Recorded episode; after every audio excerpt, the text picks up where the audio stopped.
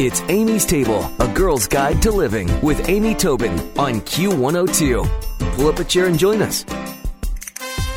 Eat pie, be happy, eat more pie. Those are the words of pie maven Teeny Lamothe. And let's face it, who doesn't dream of pumpkin pie at Thanksgiving, pecan pie in winter, strawberry rhubarb in spring, and juicy blueberry in summer?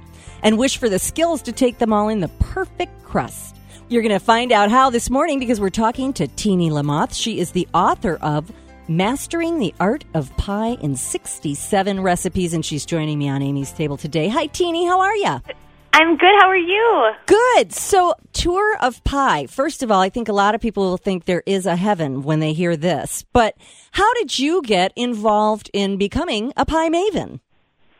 I spent a year of my life traveling from different pie shops all over the United States and learning the art of baking pie in bulk and mastering the art of small business owning. So you knew that you wanted to have a pie based business, but were you always a baker? Were you always a pie lover? What got you there?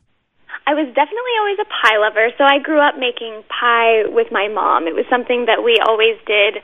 My brother and I asked for pie for, for our birthdays as opposed to cake.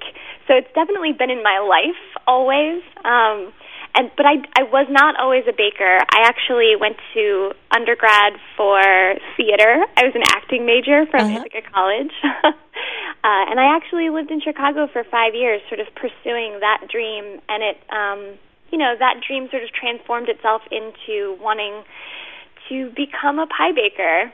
That is such a fun story. Well, you know, it's funny. I think sometimes you can run, but you can't hide from where you really should go with your career. And it sounds like you got taken to pie, whether or not you planned on it or not. Well, I, I, think so too.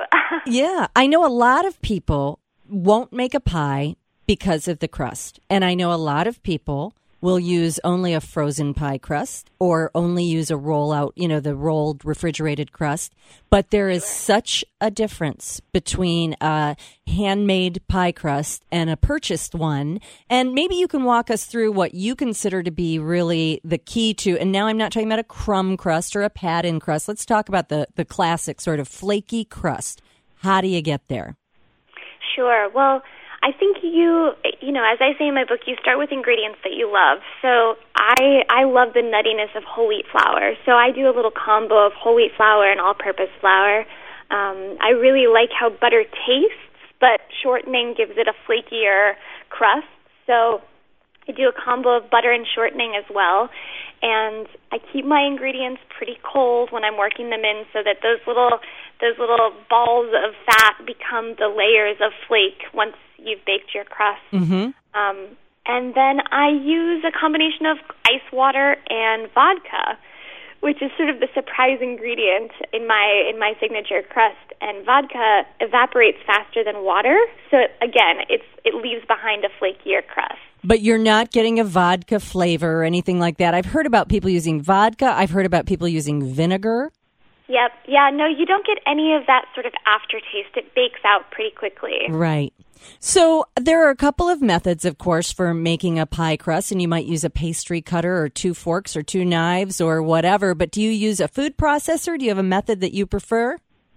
Well, since I make that I make pie crust in bulk these days, I do use a food processor, but I do all of the mixing with liquid by hand. So I'll I'll combine my fats and my dries in a food processor until they're the right, you know, crumbly pea-sized um, size, and then I will mix all of the liquids in by hand because I think it's really important to get to know what the dough should feel like because then there's no danger of overworking the dough. And with my crust specifically, you want a little wetter uh, consistency so that when you're rolling out, you can use as much flour as you want without having to worry about it sticking to the counter. I'm a big believer in like knowing and understanding what your crust should feel like. And I also use a lot of flour when I roll out because I don't want to have to worry about it. You know, I don't want it to stick. And, Exactly. and for me to get frustrated. And if you're starting a little wetter, it's probably easier to manipulate as you're making a fluted edge or something like that. Well, well, let's talk about this for a second. I, I agree that you want to know what it feels like, and you, that takes practice, and practice takes repetition. And I'm sure you would agree that one suggestion to master this is don't make a pie each time. Make a crust a few times in a row and bake them off. Don't waste the ingredients and fillings or anything like that until you get to what you're looking for. Don't you think that's a really good way to, to start?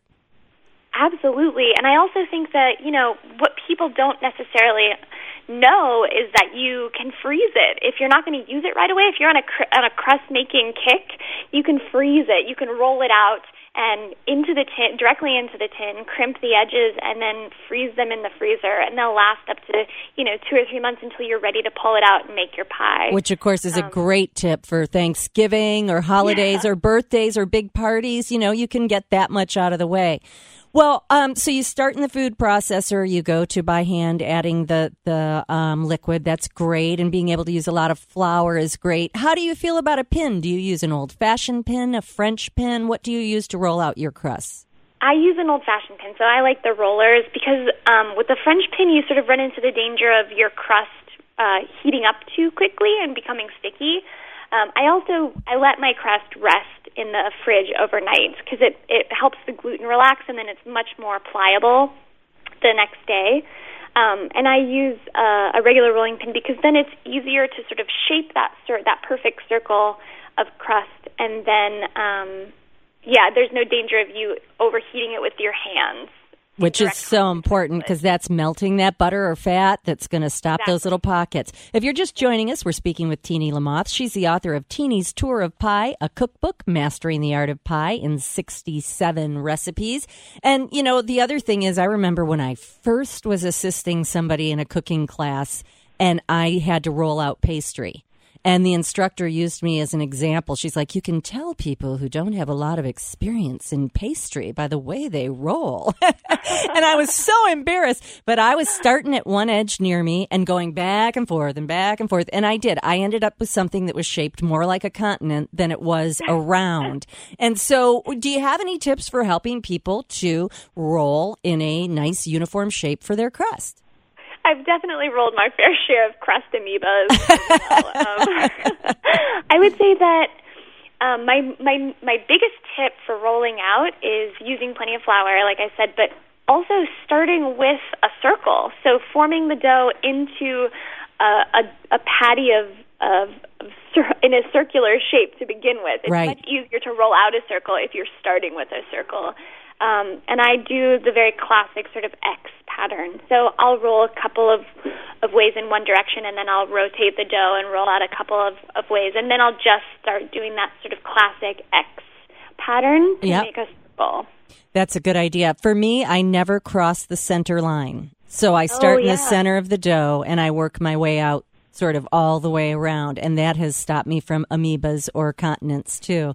Well, you know, that's it. You just got to practice for sure. And of course, in your book, you've got graham cracker crust and nut crust and pattern crust and rolled out crust and all kinds of different things. But let's talk about the other thing that causes people problem the dough being a little raw at the bottom, yet the top of the crust is nice and brown. Do you feel like the dough, the a pie should be baked in a certain portion of the oven or rotated, or what are your tips for baking itself? Well, I would say that. So I work in a commercial kitchen at this point, and so all of my pies need to be rotated about halfway through. I don't think that's necessarily true for a home baker. But um, if you feel like one side is getting crispier than the other, if you notice that your oven has a hot spot, I would definitely move your pie around uh, within that sort of the confines of your time limit. Mm-hmm. Um, I also think uh, a great thing to know is that with fruit pies, if they're bubbling in the center, that means that the cornstarch is doing its job. It's doing it's making that transformation from from soup, that sort of soupy consistency, to like the gelled. Um, perfect pie filling consistency. Sure. So if you see it bubbling in the center, even through your through your vents or through your lattice or under your crumble, um, you, that's how you know that your pie is is going to be a, an actual pie as opposed to pie soup. Yeah, exactly. Um, Which could still be delicious, I'm sure, with a scoop of ice cream on top of it. Well, you know, it's funny, Teeny. I had a pie from one of our uh, DJs here, Jeff Thomas, and he gets a pie from a pie shop in upstate New York and the crust is absolutely delicious, but the filling is unbaked and it's blueberry.